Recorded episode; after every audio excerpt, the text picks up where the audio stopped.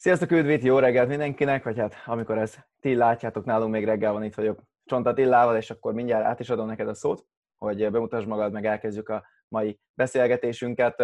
Azelőtt, hogyha új vagy itt, akkor lassan Henrik vagyok, üdv a podcastban, és így az első évadjában az első 10-15 ilyen interjú, amit most látni futok a csatornán, meg nyilván, ha máshol hallgatjátok, akkor ott, akkor ezek a privát győzelmekről fognak szólni, ez gyakorlatilag annyit jelent csak, hogy elkezdünk arról beszélni, nem csak, hogy hogy jutott egy vállalkozó oda, ahol ma tart, amit ugye kívülről is láttuk a, lát, látunk a publikus győzelmek, hanem beszélni fogunk a mögöttes döntésekről, azokról a, az apró úgynevezett privát győzelmekről, amiket kívülről nem lát ugye senki, de mégis befolyásolja az egész karrierét egy vállalkozónak. Egyébként az nyilván minden máshol is jelen van, minden siker mögött, és ebben a podcastben szerettem volna nektek meghívni egy csomó ilyen ismerősömet, barátomat, akikkel így a színfalak mögött, vagy publikusan is egyébként jobb vagyok, és beszélgetni velük ezekről a dolgokról, hogy ne csak azt lássátok, hogy most, hogy ott tart egy ember, ahol tart, milyen könnyű egy-egy döntést meghozni neki, egy-egy győzelmet elérni, hanem lássátok azt, hogy amikor elkezdtük, vagy adott esetben, amikor az elkezdés után jóval már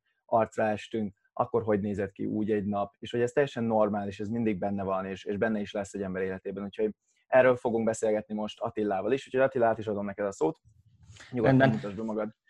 Üdvözlöm a kedves nézőket és hallgatókat, és köszönöm, Henrik, hogy, hogy ez a kis beszélgetés létrejöhetett. Hű, hát nem is tudom, hogy, hogy mit mondjak, annyira sok, sok információ van, megkavarog itt a gondolat a fejemben, hogy, hogy nehéz ilyenkor mindig elkezdeni. Hát én még annó, annó, annó tíz éve kezdtem el vállalkozni, mondhatni kényszer vállalkozóként kezdtem a pályafutásomat, és hát egy nagyon-nagyon hosszú időszak van most mögöttem, és mostanra mondom azt, hogy, hogy kezdem átélni a, a, a vállalkozás építésnek a szépségeit, egész nagy követőtáboromban viszonylag sok embernek tudunk egész jó mentorprogramokat, meg oktatóanyagokat szolgáltatni, és, és, és, és most vagyok azon a ponton, amikor azt mondhatom a legjobb szívvel, hogy jó Csont Attilának lenni. Viszont ez nem mindig volt így. És hát nyilván ennek a videónak meg a podcastnek az a célja, hogy beszéljünk ezekről a kis mikro eredményekről. Hát az elmúlt években rengeteg kudarc, illetve rengeteg ilyen kis mikro eredményt, a sikert értem el, és akkor ezekről mesélnék egy, egy bő egy órát. Nyugodtan, nyugodtan. Annó, annó. Kezdjük Igen. az elején, bocsánat, kezdjük az elején. Pont, pont, hogy a végén, szóval mivel foglalkozol nagyjából, mit mhm. csinálsz jelenleg, mit érdemes róla tudni, hogyha valaki nem ismer téged, hogy legyen egy mhm. kontextusa, és akkor utána menjünk bele mhm. az elejébe. Igen, most jelenleg üzleti mentorként és online marketing szakértőként tevékenykedek.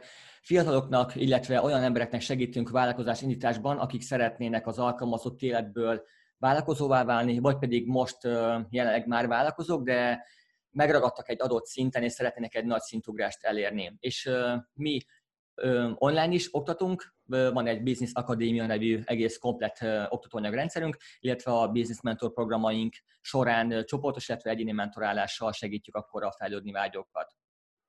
Remen, köszi, és akkor igazából, hogyha szerintem ez így mindenkinek egy jó kontextus, hogy nagyjából most hol vagy, de főleg az ember, hogyha másoknak segít, főleg a kurzusai, mentorprogramjai vannak, emögött ugye azért jó esetben is nálad is áll egy elég komoly út, Úgyhogy ha vissza tudunk menni oda, amikor elkezdted ezt az egészet, amikor te még nem tudtad, hogy a mostani Csontatilla akarsz lenni, um, hogy nézett ki ez az egész folyamat, hogy vállalkozóvá váljál, amit uh-huh. most már a, a kamera előtt még gyorsan elmondtam, vagy, vagy vágás előtt, vagy indítás előtt elmondtam, hogy ugye szakadékba ugrás.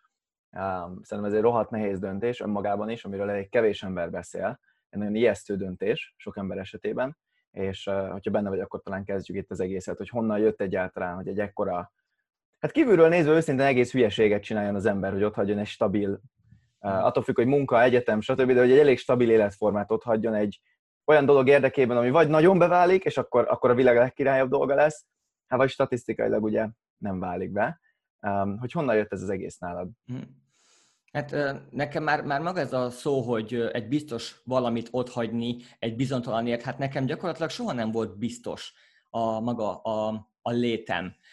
Mivel hogy hát egy ilyen családi tragédia következtében a szüleim elváltak, 10-12 éves koromban volt egy olyan ilyen családi probléma, hogy hát elárveresztette az édesapám a, a, a házat alólunk, és gyakorlatilag hát ott voltunk a, egy ilyen milliméterre, hogy akkor már másnap jött volna a rendőrség, és kilakoltatott volna minket, és akkor beszéltünk a, az akkori általános iskola testnevelő tanárával, hogy hú, Laci bácsi, kéne valami ö, megoldás erre a, erre a helyzetre, mert annó kezdtünk el sportolni, és így napi szintű kapcsolatban voltam a, ezzel a, az edzőben, és akkor ő mondta, hogy gyorsan felhívja az igazgatót, és, és elintézi, hogy akkor a tornaterembe tudjuk vinni a bútorainkat, és akkor egy tornaterembe laktunk egy héten keresztül. Addig, amíg meg nem kapta anyukám a pénzt a, az, az ingatlanért, és aztán el tudtunk menni albéletbe. És, és tudom, hogy hogy jó, ez már még 20 éve volt, szóval viszonylag, viszonylag régen, de hogy akkor az anyukám kapott ilyen 1,2 millió forintot a háznak a feléért, és az a minden adóság meg az ügyvédi díjaknak a kifizetését követően maradt 1 millió forintunk, és hogy most meg basszus, most meg képesek akár egy kampánya, vagy akár egy nap alatt 1 millió forintot keresni, hogy, hogy mekkora nagy kontrasztot, vagy ilyen nagy változást el tud érni az ember, hogyha beleteszi a szükséges munkát. És ott akkor, amikor történtek ezek a családi tragédiák, gyerekként átélni a, a nincs telenséget, hogy nincs mit enni, hogy, hogy nem tudom, hogy mi lesz holnap, ott kezdett el e-, egészen erősen megfogalmazódni az bennem, hogy bármi áron is, de én, én, én jó módú akarok lenni, gazdag akarok lenni, és, és, és egy stabil egzisztenciával rendelkező felnőtt férfiként akarok majd élni, illetve nyilván egy olyan családot szeretnék, hogy, hogy ez soha ne történjen meg velem, mint ami a múltban annó megtörtént. És nekem innentől jött egy ilyen zsigeri szint, vagy zsigeri, vágy arra, hogy többet kihozzak magamból és pont akkor voltam az egész élsportlói karrieremnek a, a derekán, és, és én ebbe menekültem. És ott azért egész szépen jöttek a sikerek. Én amúgy a sportkarrierem során 17-szer nyertem magyar bajnoki címet, meg országos csúcsot is tartottam. Ezt most nem nagy képviségből mondom, csak itt tényleg tök jó visszaemlékezni, hogy annó fiatal, tinédzser koromban miket, miket meg nem csináltunk, attól függetlenül, hogy gyakorlatilag ilyen létminimum alatt éltünk. És, és aztán jött bennem egy ilyen vágy, hogyha én ennyire szeretek sportolni, akkor mi lenne, hogyha nekem ez lenne a hivatásom. És felvételéztünk Szegedre egy, egy tanári képző főiskolára, ott nyilván testnevelés szakra mentünk, szóval bármennyire, bármennyire is érdekes, hogy én most üzleti mentorként, marketing tanácsadóként dolgozom, és amúgy meg én egy testnevelő tanár vagyok papíron egyébként.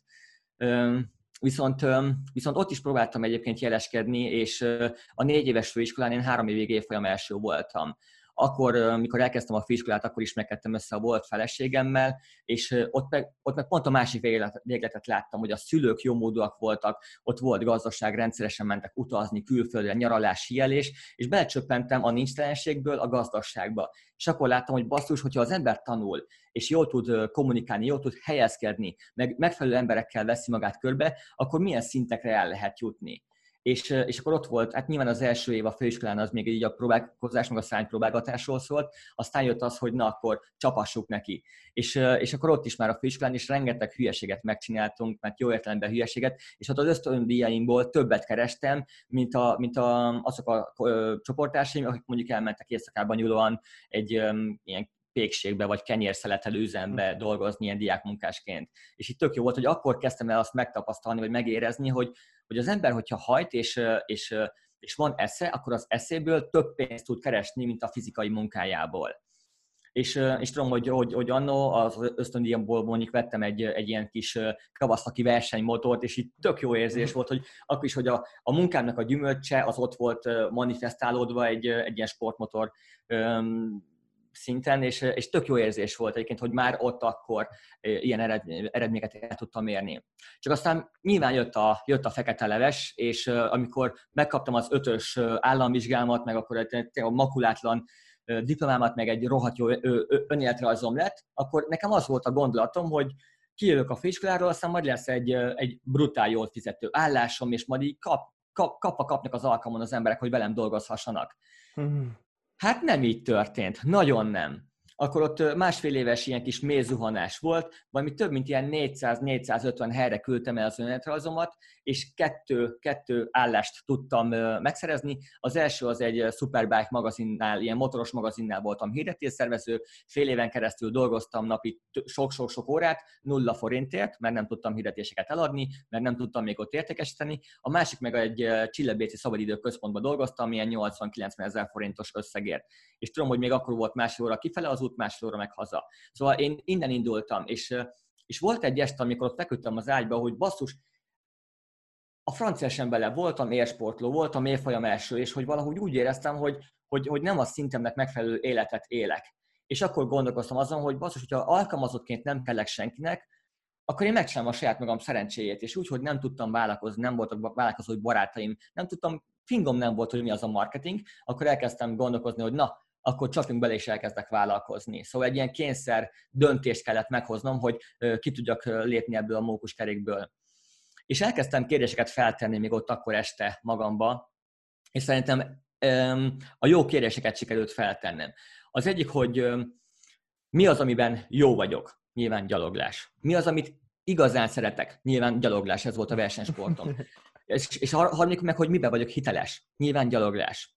És akkor onnan, onnan elkezdtem gyurmázni a gondolataimat, hogy edzőként nem akartam dolgozni, mert olyan mezői edzőként, mert látva az edző, vagy edzőimet, ők sem kerestek azért annyira sok pénzt, viszont látom mondjuk egy Sobert Norbit, hogy egy fitness businessből mit tudod kihozni, ezért gondolkoztam, hogy mi lenne, hogyha gyaloglást átültetném a fitnessbe, és akkor elkezdtem ötletelni az ilyen fantázia néven, és így jött meg a Fitwalk nevű mozgásforma. Hmm. Szóval annyira megtetszett még ott tanul, hogy uh, Fitwalk, Fitwalk, mennyire jó hangzik, kiugrottam az ágyból, felcsaptam a laptopomat, és megnéztem, hogy ez a doménbe van-e foglalva. És szabad volt. És még ott annó este megigényeltem ezt a doménnevet.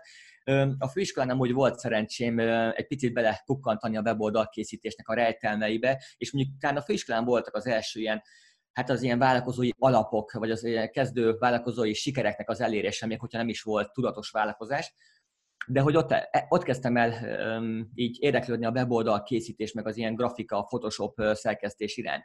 És tök érdekes volt, hogy még annak főiskolán volt egy olyan tréningünk, hogy technikai és extrém sportok. Tesi szak, technikai extrém, extrém sportok, és a tanárunk mondta, hogy a beadványt nem PDF-be kéri, hanem weboldalba. Hm és nyilván ott kurva nyáztunk, hogy basszus, hogy lehet ilyen hülye, aki testnevelő tanárok akarunk lenni, miért weboldalba? És ott mindenki láthatott, nyilván én is, és hát kollégista voltam, és a, pont a földszinten volt egy jó pár ilyen uh, infós uh, barátom, ismerősöm, és átmentem hozzájuk, hogy hú, jövő héten kéne egy honlap, segítsetek már összepatintani. Három sörben meg is állapodtunk, hogy akkor annyit fizetek a, a, a weboldalért, és, és én viszont leültem a, a programozó ismerősöm mögé, hogy akkor lássam, hogy hogy épít fel egy weboldalt. És ott elkezdett így pötyögni ilyen, ilyen kódokat, és pirosra változott a képernyő. És én nézem, hogy ezt hogy a francba csinálod? És így mondta, hogy sima HTML, CSS, írd be a Google-be, aztán te is meg fogod tudni csinálni. Átsprinteltem a szobámba, és beírtam az, az hogy HTML, CSS alapok. És még, még ott akkor este én is azt meg tudtam csinálni, hogy piros változott a képernyő. Beírtam egy kocsót, és piros a képernyő. Baromi jó érzés volt, ilyen nagy mágusnak, varázslónak tekintettem magam, hogy ennyi a világ, hogy ilyeneket meg tudok csinálni. És és nyilván ott magával ragadott, és elkezdtem így alapszinten weboldal, készítés, weboldal készítéssel foglalkozni, és hát nyilván programkód alapján. És, és most belegondolva, hogy most mondjuk egy Divivel vagy Elementorral mennyire pofon egyszerű weboldalt készíteni ahhoz képest. Szóval most már nem lehet az kifogás senkinek, hogy, hogy ő nem tud programozni, és azért nincsen weboldal, mert meg lehet tanulni egy pár hét alatt gyakorlatilag. Szóval nekem, nekem minden indult és mikor megvolt ez a Fitwalk domén regisztráció, akkor elkezdtem az első ilyen komolyabb weboldalamat felépíteni, és, és ott elkezdtem ezt így promózni. És hát nyilván a kezdeti, kezdeti sikerek azok nem jöttek, nagyon nem jöttek. Láttam mondjuk a kollégáimat, hogy ők mondjuk kiposztoltak valamit, jöttek az ügyfelek. Én kiposztoltam valamit, nem jött szinte senki. Viszont, viszont valahogy elkezdett így, így kialakulni ez az egész Fitwalk koncepció, és elkezdtek jönni a, az, az első ügyfeleim. És talán ez volt az első ilyen nagyon nagy áttörés szerintem az életemben, amikor már megvolt az üzleti koncepció, megvolt egy kicsi kis követőtábor, és elkezdtek jönni az első ügyfelek. és emlékszem, hogy, hogy nekem az első vállalkozói fizetésem az 950 forint volt. Annyira tartottam akkor egy-egy órás fitwalk edzést. És tudom, hogy az első ilyen nagyobb ilyen beharangozó során, vagy eredményeként egy ember jött el egy ilyen fitwalk edzésre, akkor kaptam meg az első 950 forintomat, és akkor úgy éreztem, hogy basszus, hogy enyém a világ, hogy halhatatlan vagyok, mert a tudásommal, vagy a sportból most már van ember, aki legalább ilyen bizalmat szavaz. Hmm. És szerintem egy csomó kezdővállalkozó ott rontja el, hogy ők már egyből holnapra milliókat akarnak keresni. És nem látják, vagy nem értékelik az ilyen pici, apró kis eredményeket, hogy piros a képernyő, vagy 950 forintot ad már neked egy, egy, egy ügyfél, mert megszavazza a bizalmat. És nyilván, hogyha ezt egyszer már sikerül megcsinálni, akkor ezt csak duplikálni kell sok ezerszer, és azt mondom, hogy akkor meg vagy oldva, és tényleg akkor milliómosá tudsz válni. Király a és... sztori. Még mielőtt, még mielőtt tovább mész, mert nagyon, nagyon sok sztori van még úgyis benne. Abba menjünk egy picit vissza, amit te is mondtál, és, és mondtam, hogy ezeket könnyen át tudjuk ugorni, ezt még, még mielőtt elkezdtük, mondtam is neked, hogy menjünk vissza abba, hogy oké, okay, kitetted a weboldalt, nem történt semmi. Ez, ez, ez meddig tartott, vagy, vagy hogy nézett ki ez az időszak? Mert szerintem ez az, amire én is um, nagyon emlékszem, hogy egy iszonyatosan nehéz időszak. Mert amikor megvan az első eladásod, lehet csak 950 forint, lehet csak egy ember, de legalább érzed azt, hogy oké, okay, működik. De szerintem a legnehezebb a kezdővállalkozásban, hogy annyi lehetséges változó van, annyi mindent rosszul tudsz csinálni, hogy az esélye annak, hogy kb. az első nap, első héten, első hónapban kitalálsz mindent lehetetlen. És itt van egy ilyen időszak, ami van akinek egy hónap, van akinek három, van akinek egy év, stb. De van egy egész komoly, szerintem nagyon idegölő időszak, amíg az égvilágon semmi nem történik, de te másnap reggel is fölkelsz, belenézel a tükörbe, és azt kell mondod magadnak, hogy valahogy meggyőzzük magunkat, hogy ma lesz a nap. És nem lesz az a nap. És holnap is, és holnap után is, és azután is, és azután is, és, és föl akarod adni tízszer, és közben azt hallod kívülről, nem tudom, nálad így külső befolyásként volt, de nálam ugye családtól nagyon erősen jött, hogy egész nap a gép előtt ülsz, nem csinál semmit, miért nem mész vissza egyetemre, és én ott magyaráztam magamnak, hogy de én nyitottam a vállalkozásomat. És akkor így, oké, okay, melyiket? Hát ez a hónapban a harmadik ilyen ötletem, de ez sikerülni fog. És addig kellett magyarázzam magamnak, amíg rá nem találtam az elsőre, ami működött, hogy ez az időszak neked milyen volt talán egy kicsit, még, még mielőtt így, így tovább megyünk a sztori vonalon. Mm-hmm. Nyilván hazudnék, hogyha azt mondanám, hogy nekem nem volt ilyen időszakom, sőt, baromi hosszú volt, kinkeselvesen hosszú volt, vagy ilyen irreálisan hosszú volt nekem ez az időszak. És Nyilván irgalmatlan sokat, sokat köszönhetek a, a bolt feleségemnek, viszont nyilván az, azért voltak ott rendesen háborúk otthon. Hogy az, amit te is mondtál, otthon volt az ilyen kis, kis íróasztalom, nagy kupival, egy ilyen nagyon-nagyon régi ősküvet laptoppal, ott volt kitéve nekem az, az ilyen kis célfalam, hogy mit akarok elérni 2011-be, és ott volt, hogy vállalkozás, meg ennyi fél, meg annyi fél, és ott mókoltam a kis weborlamat, és nyilván senki nem jött. Senki nem jött hetekig, mondhatni inkább hónapokig. Csak ott tákoltam a kis weboldalamat, próbáltam posztolni, meg próbáltam ügyeskedni, de tényleg fingom nem volt a marketingre, meg hogy hogy lehet ügyfeleket szerezni, és a párom csak azt látta, hogy Atti éjjel-nappal otthon ül, és nem hoz haza egy forint vasat sem. És nyilván azért, hát naponta megkaptam azt, hogy Ati, menj már el dolgozni, vagy Ati, kezd már valamit az életeddel, és mindenhonnan ö, ö, arról az oldalról, vagy abból a családból azt hallottam, hogy már megvan a testnevelői diplomám, akkor menjek el testnevelő tanárnak. Én meg az voltam, vagy az volt bennem, hogy én nem akarok, mert én vállalkozó akarok lenni. És, és a volt párom is gyakran, sőt, heti szinten megkérdezte hosszú hónapokon keresztül, hogy Ati, döntsd már el, hogy mi akarsz lenni. És meg ilyenkor mindig felálltam, ilyen kicsit ilyen, ilyen vehemensen, hogy én vállalkozó akarok lenni. És én mondja, hogy hagyd már abba a hülyeségeidet. Van olyan mondjuk, hogy testnevelő tanár, van olyan, hogy közgazdász, van olyan, hogy értékesítő. Olyan nincs, hogy vállalkozó, vállalkozó szak nincs az egyetemen. Döntsem el, hogy mi akarok lenni, és én azt mondom, én cégvezető és vállalkozó akarok lenni, akárki akármit mond. És uh, nyilván kos vagyok, szóval ez a fejel a falnak, de, de ez a fejel a falnak, ez nekem évekig tartott, hogy megvolt egy, egy vízióm, hogy én gazdag akarok lenni, és ez az egyenet, vagy egyetlen út, hogy én vállalkozást építek és tényleg ez évek voltak, amíg nekem így, így elkezdtek már jönni úgy a sikerek, hogy abból már azért stabilan meg tudtam élni. És nyilván mellette a vállalkozás építés, mi ahogy abból nem tudtam megélni, muszáj volt elmenni dolgoztam személyedzőként egy, egy egész neves fitnessterembe, meg hát akkor mellette már pár tízezer forintot kerestem így akkor a Fitworkból, mellette már elkezdtek megkeresések jönni, hogy készítsek weboldalt, meg ilyen logót ismerősöknek, ilyen 20-30-50 ezer forintokból, de még az is több volt, mint a semmi, vagy több volt, mint amit a Fitworkból be tudtam hozni. Viszont az volt a nagy szerelem, hogy én ebből akartam, az volt az én gyerekem, öm, azt akartam tényleg éveken keresztül tartva állítani, Viszont egy olyan három-három és fél év, év eltelte után rájöttem arra, hogy én egy, egy halott lobot, lovon ülök. Mert egy nagyon nagy hibát elkövettem, hogy annó úgy gondoltam, hogy jó kérdéseket teszek fel, de utólag rájöttem, hogy rossz kérdéseket tettem fel, vagy hiányzó kérdéseket, mert nem tettem fel a legfontosabbat, hogy mire van szüksége a fizetőképes célcsoportnak. És rohadtul nem a fitvolkra.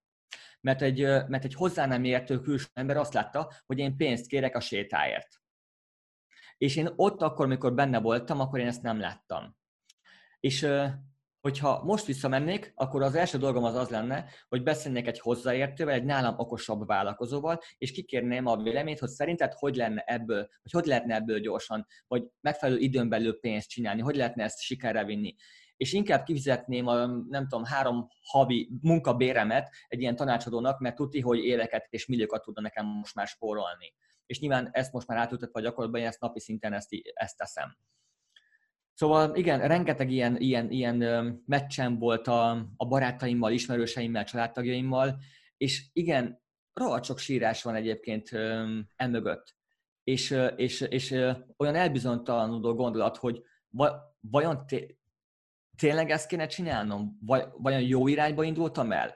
Vajon mikor fog robbanni a bomba? És nyilván elkezdtem már akkor képezni magam. Nyilván a fitnesszeremben megkérdeztem egy pár ottani kollégámat, hogy hú, Zoli, elkezd, vagy el szeretnék kezdeni vállalkozni, és hogy szerinted honnan lehetne marketinget tanulni?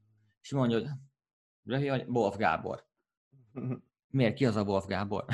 Aztán nyilván hazamentem, megkerestem Marketing Commando, nyilván mindenki ismeri, és akkor, akkor kezdtem el, 2011-2012 környékén kezdtem el képezni magam, akkor vettem meg az első ilyen marketing jellegű könyvemet, akkor mentem az első ilyen rendezvényre, és hát nekem onnantól indult el ez az egész karrier, amikor elkezdtem minél több időt, energiát beletenni az önfejlesztésbe, mert annó nyilván volt bennem egy ilyen kis hogy én vagyok a legjobb vállalkozó, még hogyha egy forintot nem is kerestem, de, de, de hogy egóból próbáltam ezt megcsinálni, hogy basszus, mindenki, amikor találkoztam, hát én vállalkozást építek. Aha, de hogy nem volt mögötte semmi. Volt olyan, hogy még annól visszamentünk a, a volt főiskolánkhoz, és támogattunk mondjuk egy sportrendezvényt, mint névadó szponzor, és oda az volt felírva, hogy Fitwalk Company, rekreáció és, és rendezvényszervező iroda mert nem mhm. mertem kitenni azt, hogy Kft., mert még nem volt se Kft., nem volt még egyéni vállalkozásunk, se nem volt semmilyen cégforma, de már Fitwall Company-ként promoztam magamat, hogy magunkat, hogy hátterből majd jönnek ügyfelek. Szóval igen, ezzel kapcsolatban van egy ilyen gondolatom, hogy, hogy én, én hiszem azt, hogy az embernek van egy 3-5 éves jövőképe, és azt behozza a jelenébe, akkor az előbb-utóbb rövid távon meg fog valósulni, vagy közel elkezd majd, majd megvalósulni. És van egy ilyen jelmondatom, hogy cseleked bele magad a jövőbe. És így visszatekintve én a Fitwall Company-vel már elkezdtem ö, megvizionálni a jövőképemet. Mm. És amúgy meg tök izgalmas volt, és nyilván azért egész sokat tudtam ezáltal el, ö, egyről kettőre eljutni. Király, nagyon-nagyon király. Uh, még mielőtt tovább megyünk, és akkor utána haladjunk tovább egy kicsit a, mm. a jelen fele um, hogy amikor, amikor van egy ilyen, vagy így visszaemlékezel erre a, az időszakra, hogy kapod ugye a, akkor akkori partnerettől, feleségettől, kapod az ő családjuktól, sajátottól már amennyit lehet ők támogatók lehet, nem? Uh, és nyilván magadtól, a saját fejettől kapod ezt a kétséget. Napi szinten, hogy figyelj, lehet jó irány, lehet nem jó irány, mi van, mi van hogyha ez nekem nem sikerül, mi van, ha mégse olyan, mint hogy én gondoltam, mi van, mi van hogyha ha ez tényleg, tényleg csak egy átverés, és tényleg csak a, a szerencsések, és, és ez az összes ilyen kétségbe ejtő gondolat, amit kívülről is kapsz, meg magadtól is kapsz, és ugye ezen a szinten a legtöbb ember körül még sokszor nincsenek is olyan emberek, akiktől tudná azt mondani, hogy de fia, ha neki működött, meg neki működött, meg neki, meg neki, uh-huh. hát végül is akkor nekem is lehet, hogy működik, nem? És amikor ez sincsen, akkor hogy kelsz föl másnap, hogy, hogy, hogy, hogy ülsz le a gép elé azt mondani, hogy oké, okay, tudom, hogy valahol a fejemben ott van a terv, hogy oké, okay, akkor ma ezt kell csináljam, de hát ezt csinálom egy hónapja, és én se hiszek nagyon, vagy még száz százalékban magamban, meg, meg ő se hisz bennem, meg ő se, hogy hogy, hogy hogy ülsz neki akkor egy ilyen feladatnak, hogy hogy, hogy csinálod tovább az egészet. Mi, mi volt annak, hmm. nem tudom, emlékszel hogy, hogy, hmm. hogy vetted magadat rá ezekre? Persze, bennem, bennem volt egy nagyon-nagyon erős, zsigeri szinten jövő bizonyítási vágy. Már csak a, a, a volt feleségem családja miatt is, hogy én szerettem volna bizonyítani, hogy, hogy, hogy elfogadjanak, mert egyébként onnan azért gyakran kaptam, akár megjegyzés szinten, akár ilyen cselekvés szinten, hogy én nem vagyok hozzájuk méltó, vagy nem igazán vagyok tényleg az ő szintjükön, és ezt érzékeltették. És én meg bizonyítani akartam, hogy már csak azért is megmutatom, csak azért is megcsinálom. És nyilván azért az élsport hozott velem egy ilyenfajta küzdő, vagy küzdő szellemet, mert annó nyilván a versenypályán irgalmatlanul sokat szenvedtem. Ergo azt, amit annó a versenypályán átéltem, azt áthoztam a mindennapjaimba. Ott is rengeteg küzdtem, vagy ilyen, rengeteg munka van benne. Viszont mindig volt bennem egy ilyen, hogy annak biztos előbb-utóbb meg kell jönnie az, az eredménynek.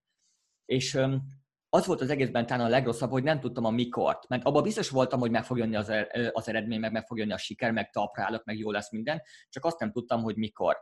És minden egyes este nyilván úgy feküdtem le, hogy basszus már nem sikerült, akkor holnap lehet, hogy fog. És így ment éveken keresztül, hogy holnap biztos, hogy fog. És nyilván minden egyes nap tettem azért, hogy másnap jobb legyen.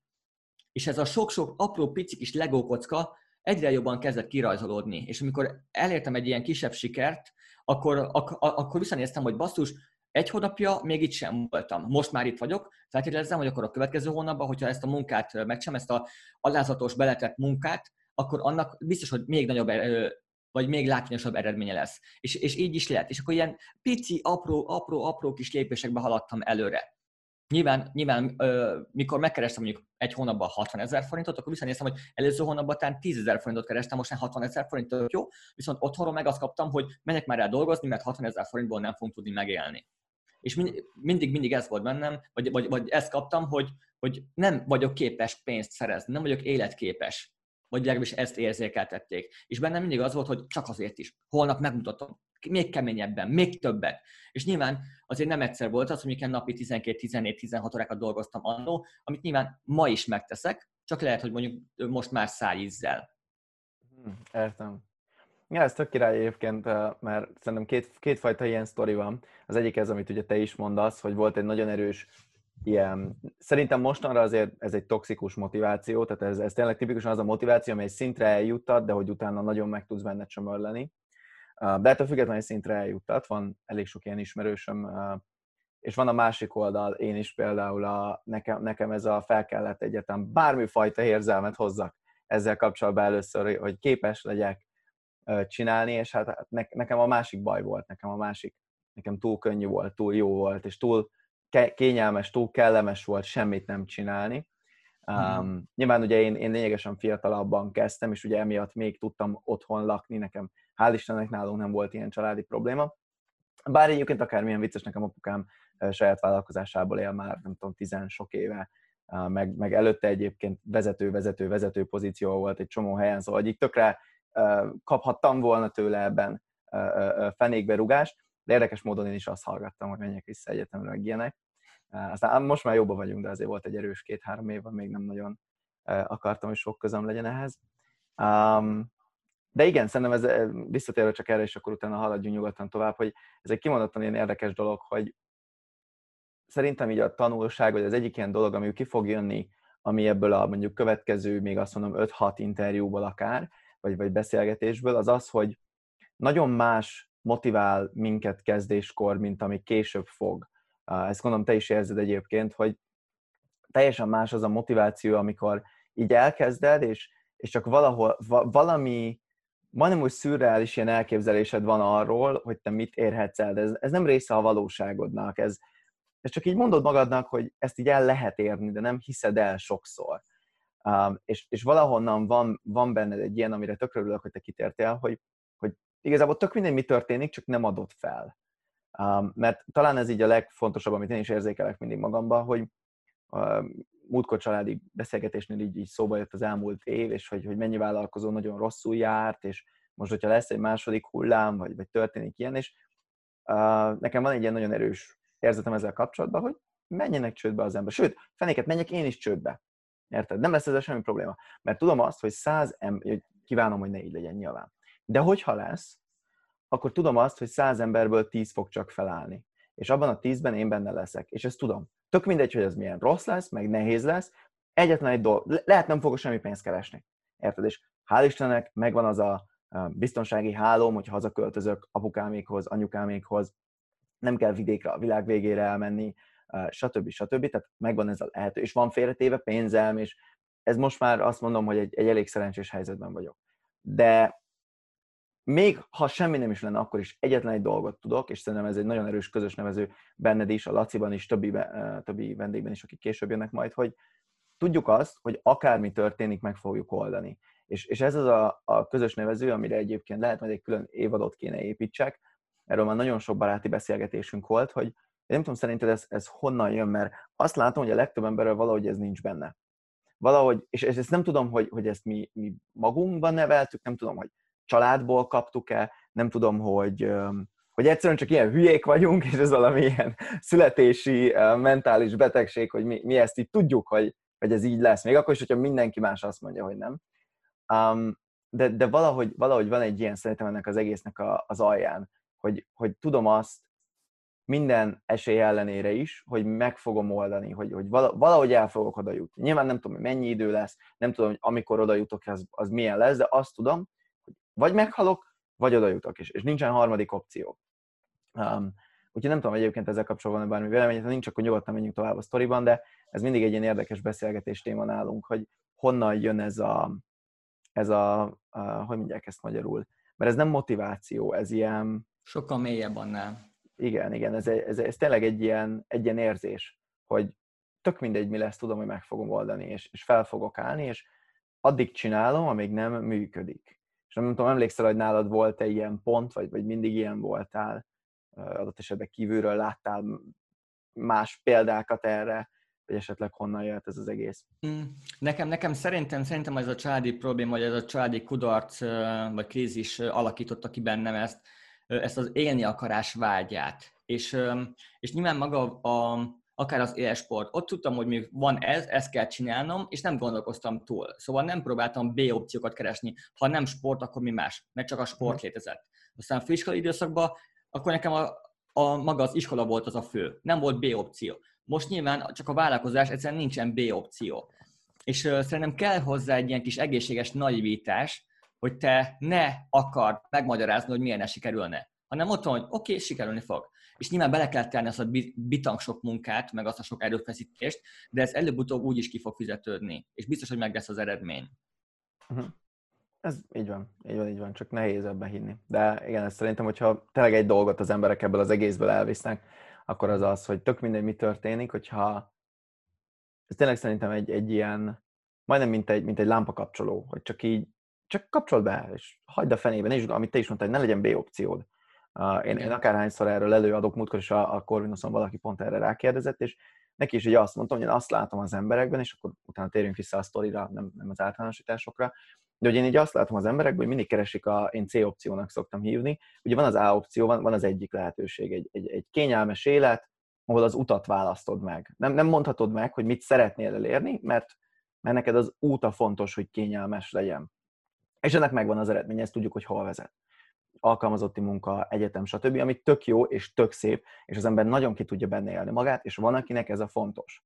És ez teljesen rendben van, csak fontos, hogy tisztában legyenek az emberek azzal, hogy ennek soha nem lesz, vagy az esetek többségében nem lesz kiemelkedő eredménye. Persze megnyerheted a lottót, de, de hogy alapvetően nincs, nincs egy kiemelkedő eredmény. Aki van, mondjuk egy alkalmazott irányba, vagy egy, egy kicsit tradicionálisabb útvonalban, általában mögött azt látod, hogy olyan munkát és energiát is tesz bele, amit az ő körében senki más nem. És akkor ugye az meg már nem ez az útvonal, mert az nem egy kényelmes út, ezt mindannyian tudjuk. Hm. Függetlenül attól, hogy alkalmazotti, élsportolói, vállalkozói, teljesen mindegy igazából milyen sikered van, az soha nem egy kényelmes út magas sikert hm. elérni. És ugye van a másik, és szerintem, szerintem ez az, ahonnan ez az egész jön, hogy én annak idén eldöntöttem, és nálad is ugye volt egy ilyen töréspont, ahogy mondtad, hogy annyira szar, csak ez nálam inkább érzelmi volt, de hogy annyira szar jelenleg, hogy lesz, ami lesz, nekem ez a cél kell. És tök mindegy, már elnézést, de leszarom, hogy milyen lesz az út. Nem érdekel, hogy kényelmes vagy nem kényelmes, sok idő vagy nem sok idő. Lenéznek az emberek, nem néznek. Nem érdekel, hogy az egész világ közben tapsol, miközben csinálom, vagy mindenki azt mondja, hogy nem tudom megcsinálni. Nekem ez a cél kell. És kerül, amiben kerül, én egyszer oda el fogok jutni. És ugye ez a, ez a másik út, ez a B, vagy a második verzió, hogy az, a célt választod meg. De ugye ebben az esetben is hihetetlenül fontos szerintem az, és, és engem ez motivált egyébként folyamatosan, ezt tartotta bennem a lelked, hogyha megválasztom a célt, akkor nem mondhatom meg, hogy milyen utat szeretnék. Nem mondhatom azt, hogy oda szeretnék jutni, de azért nem akarok sokat dolgozni. Meg azért jó lenne ezt egy fél éven belül elérni. Meg, meg azért, na, most de nekem olyan nehéz, mert, mert a szüleim azt mondják, hogy nem értelmes, hogy csinálok. Vagy a partnerem, vagy a... Hanem azt kell mondani, legalábbis nekem ez segített nagyon sokat, azt mondtam magamnak, hogy én megmondtam, hogy ez a fontos, nincs jogom megválasztani, hogy hogy jutok oda. Hiszen az emberek többsége soha nem jut oda. Tehát én, én milyen alapon mondom azt, hogy, hogy egy olyan dolgot szeretnék elérni, ami sokkal királyabb számomra, mint amit átlagban el lehet érni, és, és még jó is legyen oda jutni, hát basszus. és ugye itt jön be a csapda, itt jön be az, ami, ami, amin a legtöbb ember szerintem valójában nem indul el, vagy, vagy nagyon beleragad az elindulásba, um, ami az, hogy keressük a C opciót, keressük azt, ahol egy kényelmes úton egy nagyon király sikert tudunk elérni. És ugye ez a lottó, egy, elég egyértelmű, ugye semmit nem kell mhm. csinálni, vagy, vagy minimális effort, minimális inputtal, maximális outputot keresünk. És nem tudom, hogy, hogy nyilván nálatok is diákoknál, én is akikkel dolgoztam együtt, ez szerintem egy nagyon egyértelmű ilyen minta, amit látsz. Hogy jó, oké, okay, de, de hogy lehetne könnyebben? Vagy, vagy hogy lehetne ez gyorsabban? És szerintem az elején ez egy nagyon rossz hozzáállás egyébként ez az egészhez, és engem például ez nagyon hátráltatott az elején. Hogy mindig, ahelyett, hogy azt mondtam volna, hogy oké, okay, tudom, itt egy, itt egy projekt, lehet nem a legszexibb projekt, lehet nem a legtöbb pénz lesz belőle, de üljünk neki. Aztán egy év múlva csak jobb lesz, mint ami most. És ehelyett mindig ugráltam, és kerestem a kövét, és, és dropshipping, és affiliate marketing, és ez, meg az, meg az, és mindegyikből lehetett volna egy csomó pénzt csinálni, ha nem adom fel két hónap után, vagy két hét után, vagy fél év után. És szerintem e, erre így vissza lehet egyébként vezetni ennek a, a nagy részét, nem tudom, nálad volt egy ilyen ugrálós időszak, vagy egy egyből belekezdtél, de én, én, én magamnál ezt érzem. Nyugodtan mhm. mesélj, ráérünk. Mm. Igen. Hú, most annyi mindent mondtál, hogy most így négy gondolatot szedtem össze. nyugodtan, nyugodtan. Az, az, az első, reflektálnék erre az alkalmazott VS vállalkozó sztorira, mert ez annyira ilyen szerintem így, hát csomó ember fejében benne van, aki a, a, alkalmazott, hogy úristen, most akkor így fel, adjam a biztosat egy bizonytalanért, hogy lehetne, mint lehet, mert hát ú, annyira sok kócsa, meg annyira sok nem tudom mi van, és hogy így pont ebbe a piacba akarok belemenni. Nekem az a meglátásom, hogy, hogy maga egy ilyen alkalmazotti munkahely, az maximum kiszámítható bevételt tud hozni egy belátható ideig, de nem biztonságos. Mert ott akkor ki vagy szolgáltatva akkor a főnököt kényekedvére. És ott bármikor kicsaphatnak, bármikor mondhatják azt, hogy fizetésemelés. Hát hú, koronavírus nem tudunk alkalmazni. És akkor mi van? Öm, még ott van a vállalkozói ö, életmód, meg a vállalkozói gondolkodásmód, hogy bármennyire is rossz, lehetőségem és képességem van arra, hogy változtassak és elkezdek akkor máshogy cselekedni, más csinálni, vagy azt ö, jobban csinálni, mint amit eddig csináltam. És, ö, és szerintem ez az egyik legnagyobb ilyen gondolkodásmódbeni különbség az alkalmazott meg a vállalkozó között, hogy a vállalkozó tényleg mindig a megoldást próbál keresni. Ez van, ezt kell megoldani, nézzük meg, hogy akkor hogy lehet. És addig nem fekszik le, amíg azt ki nem találja, vagy nem, nem próbál erre egy megoldást találni. Míg egy alkalmazott ő nem próbálja az agytekervényeit ilyen szinten tornáztatni, hogy úristen, most ez a probléma van, ezt hogy lehetne megoldani? Mert a főnök úgy is megoldja helyettem. És éppen ezért valahogy nincsen meg ez a készség vagy képesség szerintem egy alkalmazottnál. És uh, nyilván nekem is voltak a vállalkozói életemben olyan időszakok, amikor azt mondtam, hogy ú, basszus, na most mi lesz?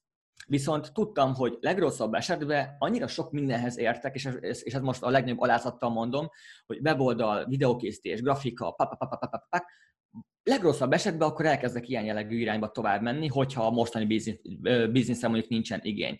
És, és, és nem szartam be. Míg mondjuk egy alkalmazott, hogyha kirúgják, akkor, akkor mi van? Akkor mondjuk elkezdi megint ködözgetni az önéletrajzát. Sokkal kiszolgáltatottabb ez a, ez, ez a szituáció. A másik ilyen gondolat, ez a, ez a félelmekkel való szembenézni, szembenézés. Hogy szerintem én annak köszönhetem a sikereimet, hogy annó, annó mindig azon gondolkoztam, hogy nézzük meg, hogy mi az, ami bennem egy ilyen rossz érzés, egy ilyen félelmet kelt, vagy fél, félelmet vált ki. És kíváncsi voltam, hogy mi vár ezután, vagy emögött. És mondjuk én írtóztam a nyilvános beszédtől, bármennyire is érdekes, most ebből élek.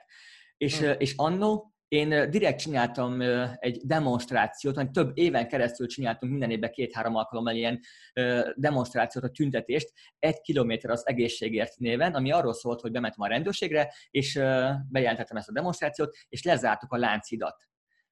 és ott, és ott hát a Clark Ádám téren volt a kis találkozópont, ott volt egy ilyen gyülekező, egy kis aerobikus bemelegítés, tartottam egy beszédet, egy ilyen megító beszédet, átsétáltunk akkor oda-vissza a Láncidon, majd, majd volt egy tombola, sorsolás, és akkor a végén meg ennyi volt. Ez egy két órás kis szösszenet volt.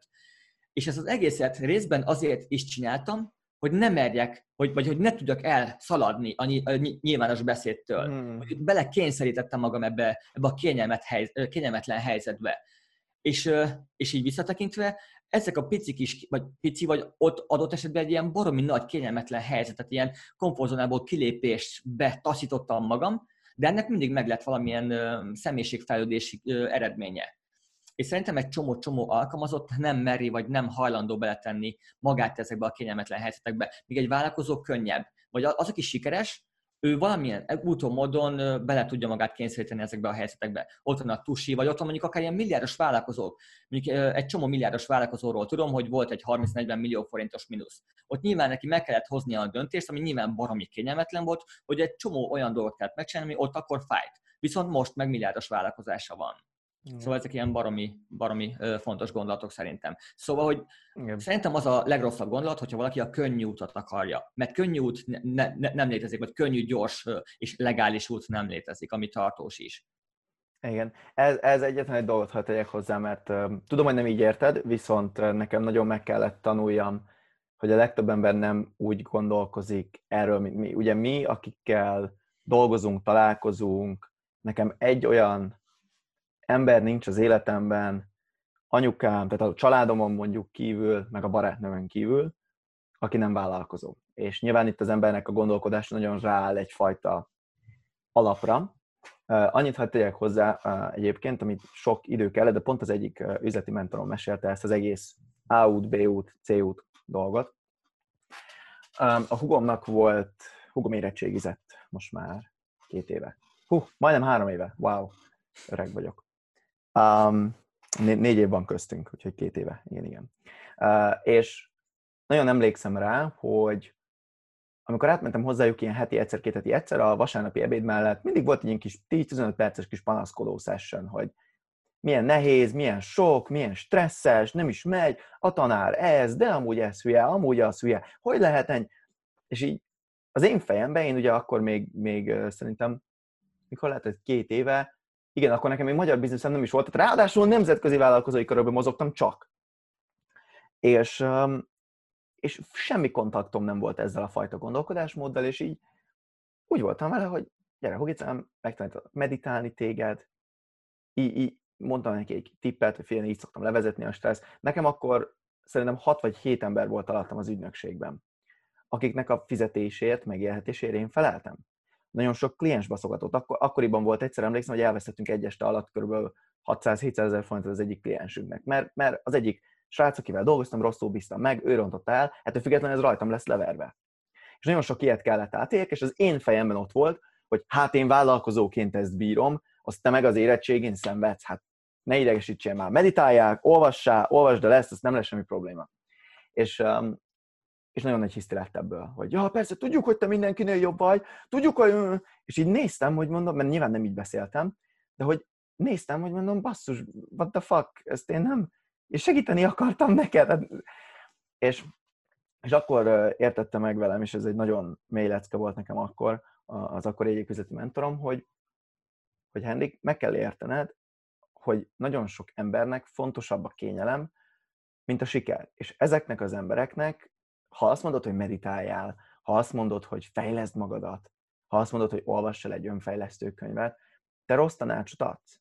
Nem, nem az, hogy, hogy nem, nem elég okosak, vagy te felsőbbrendű vagy, és ezért ők nem értik meg, hanem az ő világukban én nem segítek azzal, hogy önfejlesztés felett tolom el őket. Mert egyébként, ez sok idő volt, amíg tényleg el is fogadtam, de egyébként igazuk, tehát hogy amúgy igaza van ennek, a, a, aki ezt mondta nekem, tökre igaza van, mert ha belegondolsz, sokkal könnyebb 15 percet panaszkodni egy héten, mint minden nap fél órát leülni, meditálni. Ami a világ legkényelmetlenebb dolga sokszor. Mert, fej, mert az a lényege, hogy feljön egy csomó dolog.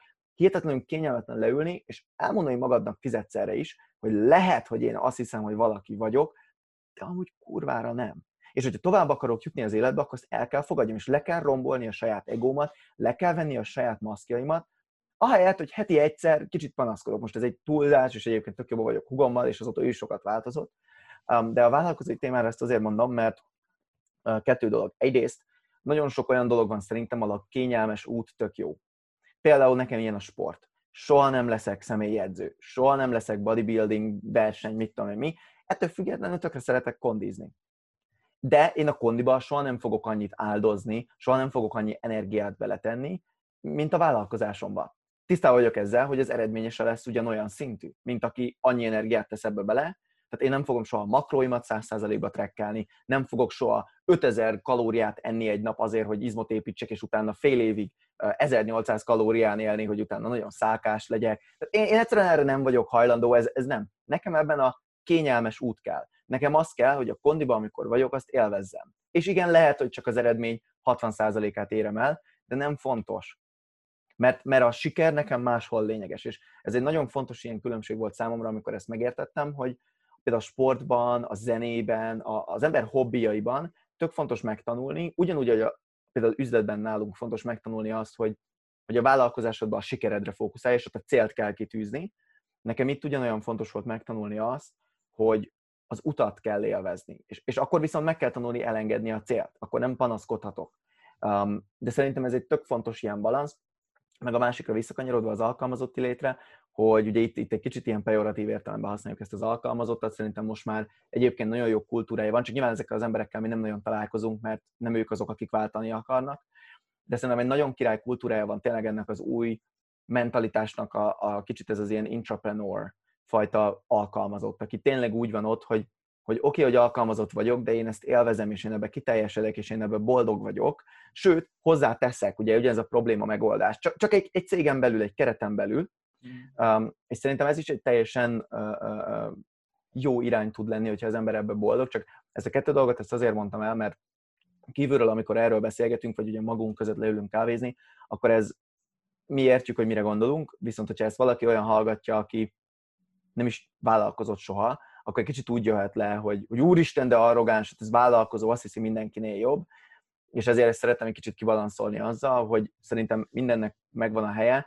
így az alkalmazotti vállalkozói oldalról nyilván mi azokkal találkozunk, akik váltani akarnak, tehát a másikban nem voltak boldogak, de ez nyilván egyáltalán nem azt jelenti, hogy nincsenek boldog vállalkozók. Sőt, egyébként, és például anyukám erre tök jó példa, imádja a munkáját, de, de azért, ha rajta múlik, akkor ő délután négykor, ötkor, hatkor lelép, hazamegy, csinálja a kis dolgait, otthon el van a saját világában, van egy élete a munkán kívül, és neki van egy relatíve kényelmes munkája, ahol egyébként boldog, tehát szereti csinálni, kap érte jó fizetést, valamennyit, nyilván nem millió, egy hónapban, de kap érte jó fizetést, megdolgozott érte, és egyébként, amikor befejezi, akkor ő befejezi, és el van a partnerével, el van a dolog. És szerintem ez is egy tök jó életforma, ahol pedig nyugodtan lehet a kényelemre játszani. Úgyhogy ezt a, ezt a pár dolgot még így balanszként hozzátettem mm. volna. Um, nem tudom, ez akarsz valamit hozzáfűzni, vagy kicsit haladjunk tovább így a jelenre, hogy, hogy Menjünk most... tovább akkor. Oké, jó, akkor figyelj igazából így a vége fele, kicsit ugorjunk előre, egész fit falk meg ilyenek. Nem tudom, hogy mostanában vagy, vagy az elmúlt években volt-e olyan, hogy oké, okay, most már tudod, hogy mit csinálsz, így megvan az, hogy a következő valószínűleg 5-10 évedet ugye ebbe az irányba fogod tölteni, és, és hát ebben is vannak ugye pofára esések, ebben is. Bőven van, amikor az ember azt hiszi, hogy enyém a világ, kerestem egy csomó pénzt, minden jó, és akkor jön a következő, mert, mert ez, ez egy ilyen dolog, hogy mm. esetleg így előre pörgetve ebbe az egészbe, hogy tudsz-e mesélni az elmúlt pár évből egy ilyet, amikor, amikor már megvolt minden, vagy, vagy, vagy legalábbis azt érezted, hogy minden király, és mégis össze kellett szedned magad, és mégis mentek ezek a dolgok, vagy, hogyha ilyen nincsen, privát győzelmekre visszatérve megint csak, pont amikor minden jó, akkor mik azok az apró dolgok, amiket így kívülről talán nem lát az ember, de hihetetlen fontos ahhoz, hogy fent tudja ezt tartani. Uh-huh. Mondom akkor az első gondolatmenetet. Annó, annó akkor volt ilyen nagyobb pofárás is, amikor ilyen, ilyen hosszú-hosszú tervezés és előmunka, vagy előmunka eredményeként sikerült egy olyan kampányt felépíteni, akkor még volt egy olyan ilyen életmódváltó programom, hogy Szupernő, Szupernő program, és akkor abból sikerült annyit e- eladni, hogy akkor bejött egy ilyen két-két és fél hétes kampányjal 1,2 millió forint. Az volt az első ilyen nagy átütő siker, amikor ugye a sok-sok-sok ilyen pár tízezer forintos sikerből jött egy ilyen egy millió fölötti, és akkor, akkor volt az, a, az az az első, hogy úristen, kerestem egy millió forintot egy hónapban, úristen, megérkeztem, ennyi a világ, és tényleg innentől kezdve én vagyok a király és ott egy picit bevallom őszintén, rohadtul elszálltam, ott akkor leálltam minden önfejlesztéssel, csak azt éreztem, hogy felértem, megérkeztem, most már innentől kezdve dől alé. És nyilván ez az, 1 millió forint az így vissza, és az így pikpak elment. És, és szerintem a, a, a siker az az egyik ilyen legalattomosabb, hát ilyen tragédiát mm, kiváltó ok. Mivel, hogy az ember egy csomó esetben szerintem, hogyha elkezd egyre nagyobb sikereket elérni, akkor az e-, ego elkezd nyilván kicsit dagadni, és, és, és elkezd kevésbé alázatos lenni. Akár a beletett munkát illetően, akár magával szemben, akár az embertársaival szemben. És ez meg egyenes út akkor a, a, a mély csődhöz.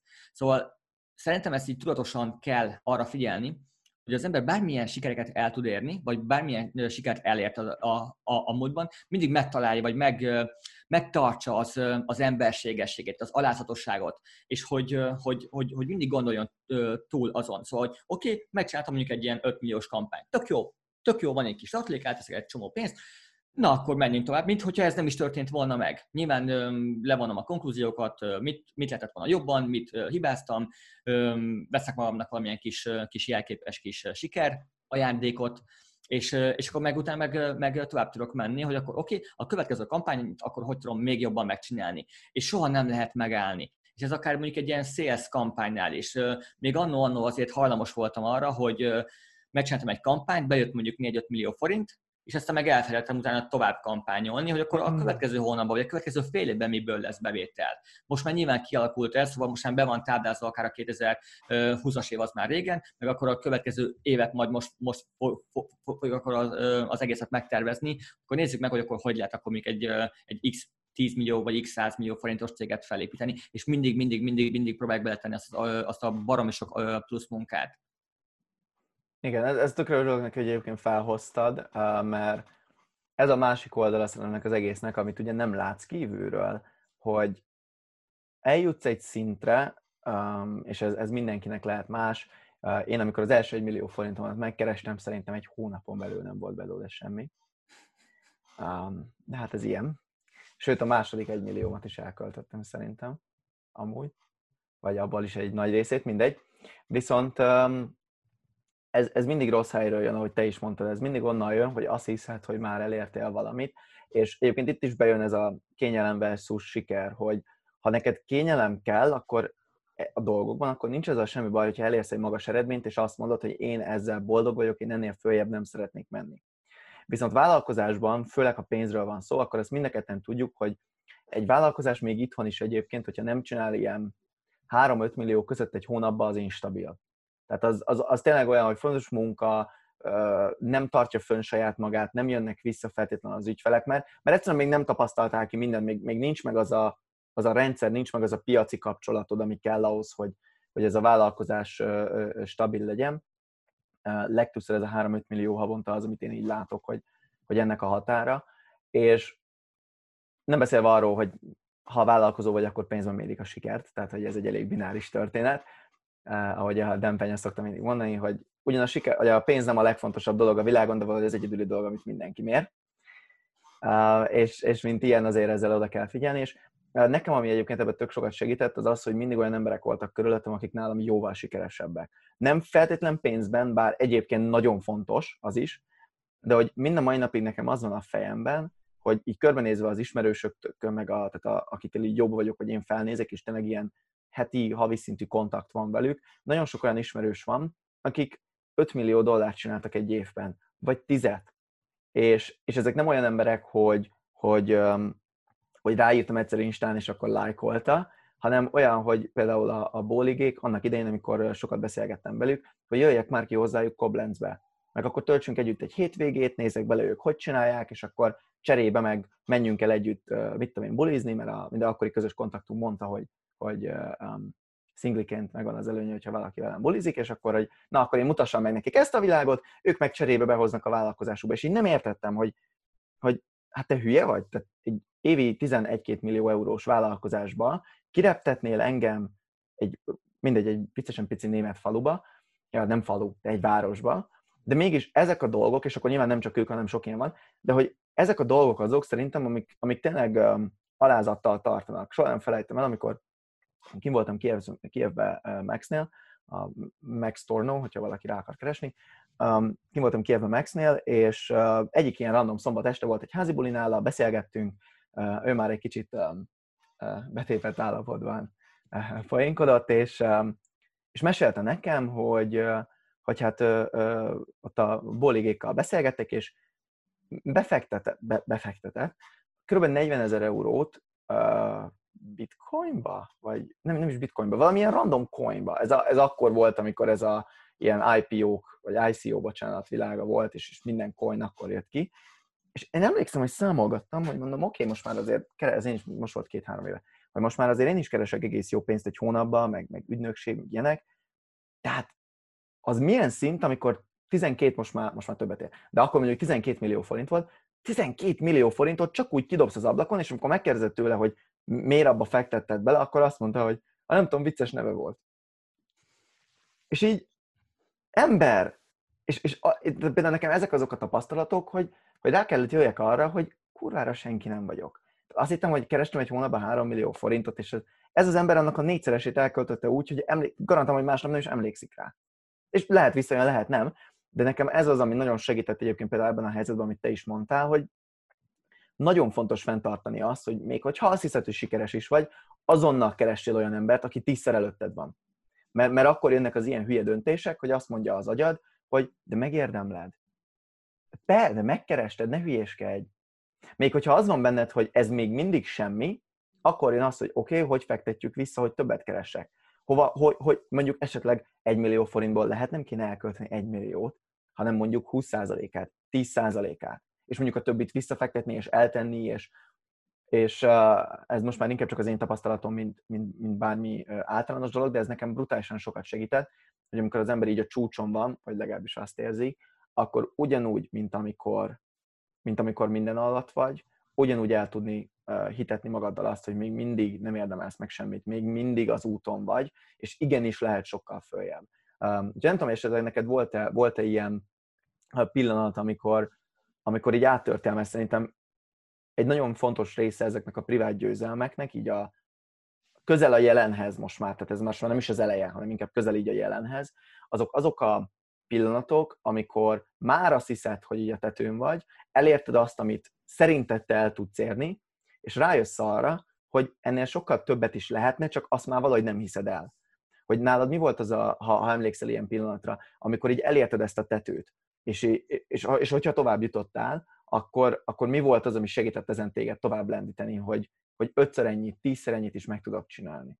Uh-huh. Nekem ez a tető, ez a, ez a vállalkozói pályafutásom legeleje óta van, hogy kezdetben az, hogy ú, keresek pénzt. Kerestem pénzt, oké, akkor az, az, akkor az ki van pipálva. Akkor hogy lehet mondjuk 200 ezeret megkeresni? Akkor az volt az, az ilyen következő tető kipipálva. Aztán fél millió, ki volt pipálva. Aztán egy millió forint, ú, megvan az is. Aztán meg mindig elkezdtem ezt így egyre feljebb-feljebb tenni. Szerintem egyébként most ilyen évente, évente ezt a tetőt próbálom ilyen, ilyen pár millió forinttal per hó feljebb rakni. Most nyilván az én valóságom az, hogy mondjuk hogy lehet mondjuk egy 10 millió forintos hónapot megcsinálni, és akkor nyilván akkor abba próbálok most így gondolkozni. Aztán, hogyha ez megvan, akkor nyilván akkor hogy, hogy lehet mondjuk ezt 20 millió forintig. Viszont ez nyilván jó, mert akkor megvan egy ilyen alázatosság, de a másik oldalról meg ez egy ilyen, egy ilyen tök rossz dolog, ha belegondolsz, mert akkor soha nincs az az érzés, hogy jó vagy mert mindig az van benned, hogy nem vagyok elég jó, nem tartok még ott, mindig tovább kell menni, szóval ezt is nyilván jól kell tudni kezelni. De szerintem az, aki sikeres vállalkozó, akkor ő benne mindig van egy ilyen versenyszellem, hogy oké, okay, ez ki van pipálva, ezt el tudtam érni, na, hogyan lehet akkor tovább.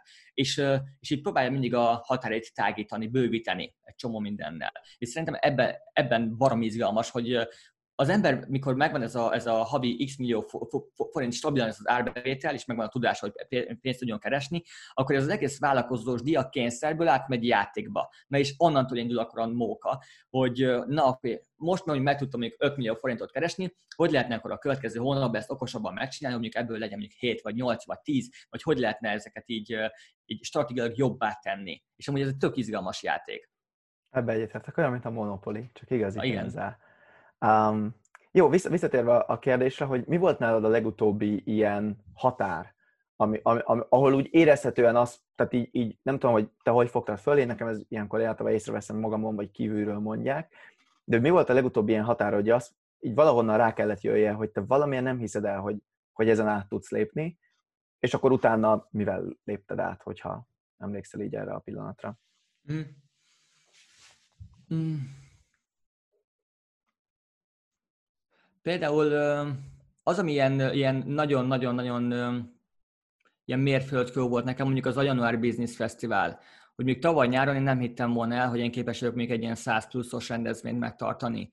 És, és akkor az nem volt a valóságom. Nem, nem, vagy egyszerűen nem hittem el, hogy én képes vagyok egy ilyet megcsinálni. Aztán nyilván láttam mondjuk másokat, hogy más megcsinált egy ilyet, és akkor na nézzük meg, hogy akkor nekem ez így meg, vagy én meg tudom-e csinálni, és 180 fővel töltöttem meg akkor ezt a Business Fesztivált, akkor ott volt. Ez lehet, hogy nem is árbevételben volt ilyen nagy mérföldkő, hanem inkább más, de hogy úristen ezt meg tudtam csinálni.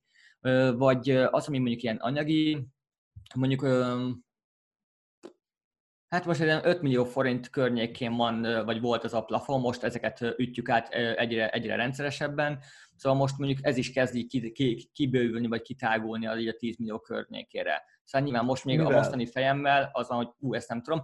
Vagy a másik, például mondjuk most ingatlan vásárláson kezdtem el gondolkozni, mivel hogy én gyerekkorom óta azt láttam, hogy az ingatlan az valahogy nem volt így a családnak a perifériájába, ezért én úgy gondoltam, hogy nekem soha nem lesz saját házam.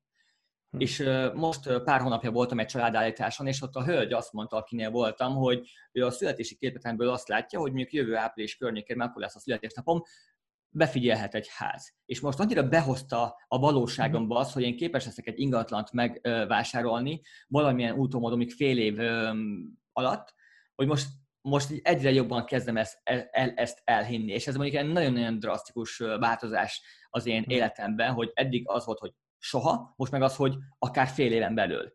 És tök bizselgető érzés egyébként, hogyha az ember meglátja a fényt az alagút végén, hogy oké, okay, ez egy tök jó verseny, nézzük meg, hogy meg tudom-e csinálni. És a másik, hogy ha mondjuk adott esetben valaki nem tudja elérni az adott kitűzött hatalmas célt időre, akkor nem kell kétségbe esni, akkor nézzük meg, hogy oké, okay, toljuk ki azt az, az adott határidőt mondjuk három hónappal, vagy egy újabb fél évvel, és akkor nézzük meg, hogy az, amit az elmúlt időszakban megcsináltam, mi az, amit elrontottam, vagy lehetett volna jobban, és akkor azt ültessük át a gyakorlatba, és akkor nézzük meg, hogy akkor a következő időszakban meg tudom -e, vagy el tudom -e érni ezt az adott célt. Hm, érdekes. Visszatérve a, a, a Business Fesztiválra, um, azért ezt akarom kiemelni, mert még szerintem jó is, hogy nem pénzről van szó, de értelemszerűen, amikor ezt megcsináltatok januárban, elkezdtétek mondjuk fél évvel előtte tervezni, ugye nem nullán voltatok, tehát nem ezzel indítottátok be a bizniszt, um, tehát azért ott neked már volt a fejedben egy kép arról, hogy oké, okay, azért én tudok behozni x százezer millió forintokat, tudom ezt, tudom azt, itt vannak a sikeres diákok, itt vannak a, ugye neked van egy B2B oldalad, azt, legalábbis akkor volt, azt tudom, egy szolgáltatói oldalad, tehát hogy, hogy azért van az embernek egy alapja, és kívülről azt gondolná szerintem a legtöbb ember, ránézve egy business fesztiválra például, hogy hát persze, hogy össze tudja hozni, hát neki könnyű, hát van egy e-mail listája, vannak. És tök érdekes, hogy mondtad pont ezt, hogy ezzel kezdted, hogy tökre nem volt benne a valóságodban, hogy nem tudom, honnan, tehát hogy mivel győzted meg magad utána, vagy, vagy hogyan csináltad végig azt az időszakot, mivel győzted le ezt a fajta félelmet. Most nyilván száz százalékban nem lehet egész addig, amíg nem állsz ott színpadon, ez pontosan ismerős. Viszont, viszont mégiscsak azért van egy változás ilyenkor az emberben, ahol úgy elhiszi, hogy tudod mit, képes vagyok rá. Hogy ez nálad mi volt, vagy, hogyha itt nem volt ilyen konkrét, akkor így általánosításban mit mondanál nálad, mi ez a folyamat? Vagy hogyan próbálod fontosan tágítani ezt a, a, a, a, hogy próbálod feljebb tolni ezt a határt az életedben?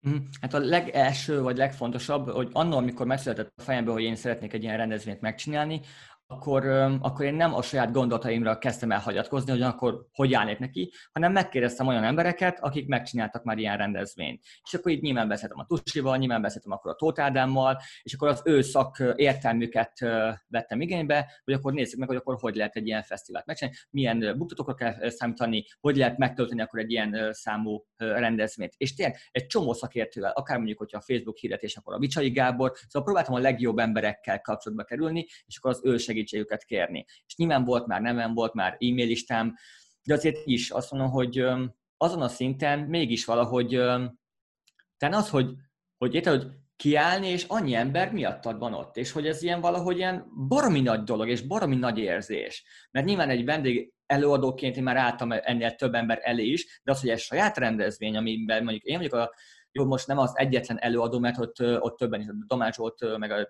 páran voltak még, de hogy mégis valahogy annyira fantasztikus érzés volt ott állni a színpadon, és előtte ezt én valahogy, valahogy nem gondoltam, hogy én ezt képes vagyok megcsinálni, hogy mikor elkezdtem mondjuk a Wolf Gáboros rendezvényekre járni, akkor nyilván volt a fejemben, hogy hú, majd én egyszer ezer ember előtt fogok majd kiállni, de hogy valahogy, valahogy, nyilván ez még mindig megvan, de hogy, hogy ez a 200 közeli létszám, ez valahogy nem volt meg így fejben. És nyilván lépésről lépés, amikor láttam, hogy hú, megnyíltak a kapuk, akkor bejött mondjuk 40-50 ember, ó, akkor már akkor megvan ennyi. És akkor meg nyilván ment a kampány, kampány, kampány, de amúgy ez is egy tök jó játék volt, így akár az idővel, akár mondjuk az ügyfelekkel, hogy akkor, na, akkor nézzük meg, hogy hogy lehet még behozni embereket. És tök csomó stratégiát kipróbáltunk, meg ez is nyilván voltak azért ott is ilyen felfájások, hogy oké, okay, nem úgy jönnek a számok, na most mit lehet csinálni? És akkor uh-huh ezek voltak azok a pontok, amikor, vagy a, amiket a legjobban élveztem, amikor így, így el kellett kezdeni azon gondolkozni, hogy na, hogy lehetne akkor ezt jobban.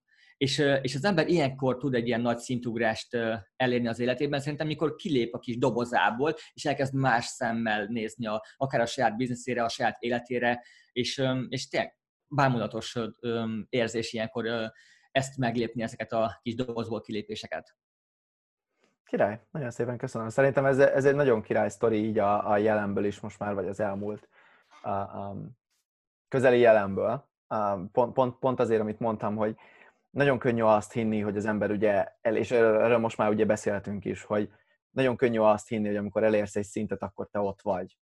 Um, de sosincs így, mindig, mindig lehet ötször, tízszer előrébb, és mindenkinek van egy pont, ahol azt mondja, hogy na most elég, szerintem, um, ebben a dologban, és akkor átteszem ezt az energiát másba. Um, de, de nagyon, nagyon örülök neki, hogy felhoztad, mert ez pontosan azt illusztrálja, amivel a legtöbb ember nem gondol bele, hogy az életben nem haladsz előre úgy, hogy könnyű. Tök mindegy, mit értél el. Uh-huh. Mert ha elértél egy millió forintot, akkor lehet meg tudsz csinálni könnyen egy millió kettőt, mázlid van egy millió ötöt, de ha te abban szeretnél három milliót a következő hónapban, akkor pontosan ugyanaz az alázat, ugyanaz a folyamat kell hozzá, hogy felvidd egyről háromra, mint, mint mondjuk nulláról egyre. Ott, ott van egy kezdeti fázis, de mondjuk 200 ezer forintról egyre. És ez nagyon örülök, hogy felhoztad témának, szerintem így a vége fele ez egy, ez egy nagyon jó, akár záró gondolat is lehet ebből az egészből, hogy tényleg lényegtelen az, hogy, hogy hol tartasz. Nyilván az embernek, á, még, még most már nem lesz időnk, de erről egyébként még akartam veled egy picit beszélni, amit még a 10-15 perce felhoztál, hogy ugye fontosan alázattal kell fordulni a saját eléréseidhez, de mellette tartani kell azt is, hogy ettől én nem vagyok értéktelenebb ember. Sőt, én amúgy erre képes vagyok, csak még nem értem el, és, és valahogy van ebben egy paradoxon, de ez majd egy, ez egy másik beszélgetés, mert az önbizalom témája egyébként pont, pont a tusiékkal, amikor erről beszélgettünk, alkalmazott felvétel, meg ilyenek most egy, mikor? Azt hiszem előző héten. Nem, most héten volt mert már hétfő van, akkor előző héten. Előző héten, um, igen. Igen, igen. Uh, erről nagyon sokat beszélgettünk, de sajnos nem lesz szerintem most már rá idő, de ez az önbizalom témája is egy kimondottan érdekes dolog. Um, záró gondolatnak esetleg bármi, ami, ami általános, vagy adott esetben így a, így a privát győzelmekkel kapcsolatban um, van-e neked bármi, amit vagy mm. ajánlasz a többieknek, hogy, hogy magukat hogy győzzék meg, hogy érdemes igenis felállni és csinálni tovább, um, hogy érdemes ezt a, ezt a, ezt a határt följebb tolni, bármi, ami szerinted így záró hmm. gondolatnak szeretném mondani. Igen, két záró gondolat, most akkor reflektálnék az iménti gondolatmenetedre, hogy hogy sajnos rossz hír, meg lehet, hogy ilyen tényleg tök hülyén hangzik, meg lehet, hogy nem záró gondolatként kéne ezt így, így beharangozni, de hogy könnyű sosem lesz. És most lehet, hogy egy csomó ember azt mondja, hogy úristen, de akkor miért érdemes vállalkozni? Szóval minden ember, vagy minden vállalkozó az ő szintjén küzd, és, és, és és, és megy az ára, és dolgozik, és, és, és, és az adott szintjén, hát csúnyán szóval, de szenved. De nyilván azért, hogy meg, meg legyen aztán az eredménye. Hogy annó belegondolva, amikor elkezdtem vállalkozni, hogy akkor ott mik voltak az adott problémák, az most már azt mondom, hogy most azt mondom, hogy így ne, kinevetném magamat, hogy nehogy már az legyen a probléma. Most a mostani szintemen az, ami mondjuk most probléma lehet, az nyilván mondjuk a két vagy három éve idősebb Ati most, most, most nevet neki. Szóval minden szinten lesznek kihívások, lesz olyan, amit meg kell oldani, lesznek problémák, és lesz kihívás. De, de pont ezért szép, mert az ember ezen az úton folyamatosan fejlődik.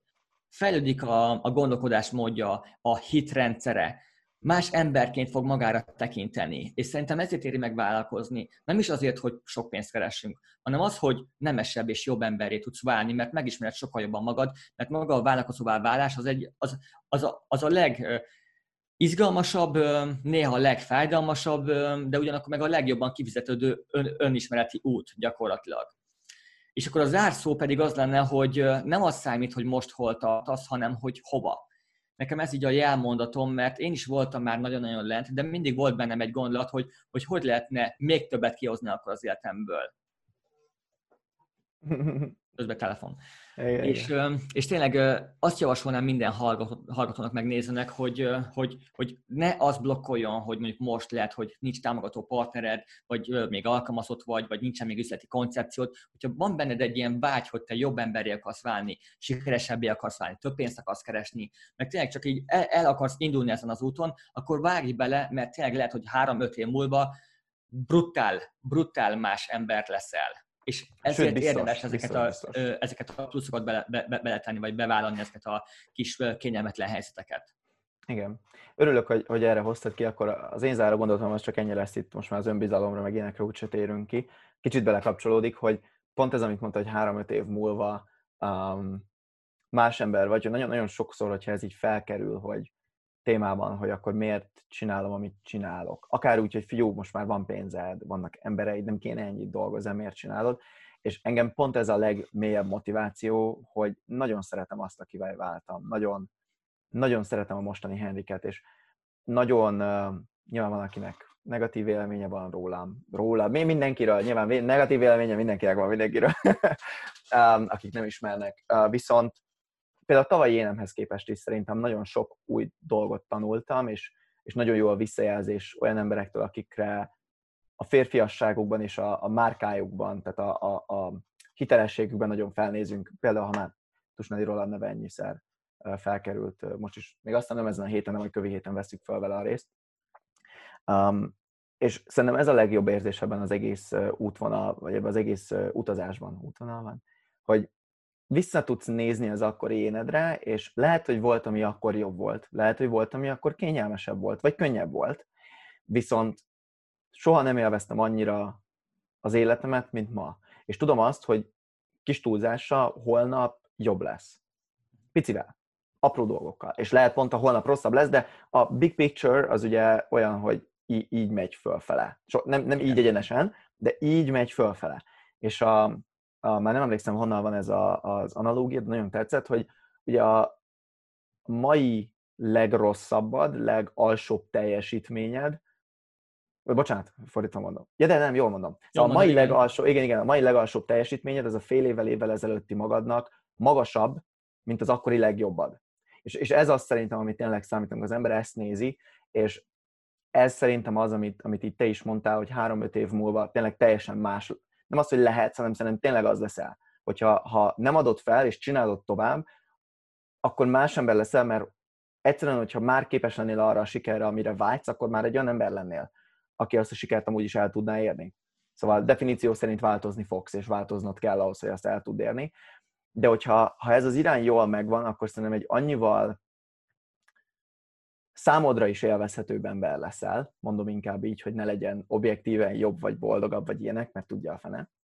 Um, de, de az az autonomitás, az az érzelmi um, felnőttség, érettség, um, önbizalom, amit az ember egy ilyen úton kifejleszt, az, hogy annyiszor esik pofára az ember, ahogy remélem most már ebből a beszélgetésből is uh, hallottátok, hogy nem azért tudunk itt ülni és azt mondani, hogy szeretjük magunkat, vagy a bizniszünket, vagy kiállunk színpadra és beszélünk, és akkor nagy hanggal tudjuk, és önbizalom. De ez nem azért van, mert mindig eddig minden sikerült, és akkor mi úgy hisszük, hogy milyen a világ, hanem pontosan azért van, amit remélem most már Attila történetéből is így, így hallottatok, hogy annyiszor esik pofára az ember, hogy egy ponton el kell fogadnia azt, hogy az egyedüli, szerintem igazi érték, amit tisztelni tudunk magunkba az elején, az az, hogy fel fogunk állni viszont valahol ez ad egy olyan mély önbizalmat, egy olyan mély, szó szerint bizalmat saját magadban, ami után viszont könnyen állsz ki színpadra. Mert tudod azt, hogyha miközben beszélsz, meg, véletlenül megakad a hangod, vagy csinálsz valami hülyeséget, vagy, vagy orra esel a cipőfűződben, akkor is hát az utóbbi esetben szó szerint, de amúgy is fel tudsz úgy állni, és tudsz vele poénkodni, és nevetnek veled együtt. És, és minden, de még ha ki is beszélnek, akkor is tudod, hogy hogy kell visszahozni, mert valahogy vissza fogod hozni. És szerintem ez az, ami, és ezért nagyon örülök Attila, köszönöm, hogy, hogy ezeket így eddig megosztottad, és többek között ez az egyik legfontosabb üzenete, ami miatt így az első interjúban ezekről a privát győzelmekről szerettem volna beszélgetni, hogy tényleg látják, lássák kívül az emberek azt is, hogy ez az egész nem onnan indul, hogy mindig minden sikeres, vagy jó háttere van valakinek, vagy nincs jó háttere, vagy mit látott szülőktől, vagy mit nem látott, hanem az, hogy egy ponton elégszer esel pofára az életben ahhoz, hogy elfogadd azt, hogy ez az élet része, és cserébe megtanult, hogy az egyedüli dolog, amit tudsz kontrollálni, az az, hogy felállsz-e. És amikor viszont erre rájössz, és ezt elfogadod, szerintem az az alapja ennek a mély önszeretetnek, vagy önbizalomnak. Úgyhogy um, én, én ennyivel zárnám. Nem tudom, esetleg a végére szeretnél-e valamit, hanem akkor pedig. Szerintem ez itt tökéletes végszó volt, amit most mondta ez a gondolatmáját.